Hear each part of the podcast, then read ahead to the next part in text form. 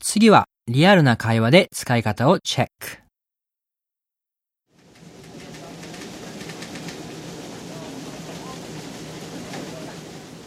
I have a meeting with the new client today. You remember the one we saw last week? Uh, yeah, how is that going? It's a bit tricky. They're putting their feet down at the moment about the discount that we're offering. Uh, they say it's really not enough. Yeah, but we really can't budge on that. I was thinking it might be possible to drop it a little bit further. You know, we really couldn't drop it any lower than it already is unless we get them to sign a five year contract or. Okay, that's an idea. Yeah, I can bring that up with them today and see what they think. That would benefit everybody, I think. Okay, well, before you speak to them, let me speak with management and see if I can get it approved, and then we can go ahead and offer it from there. Great. Okay.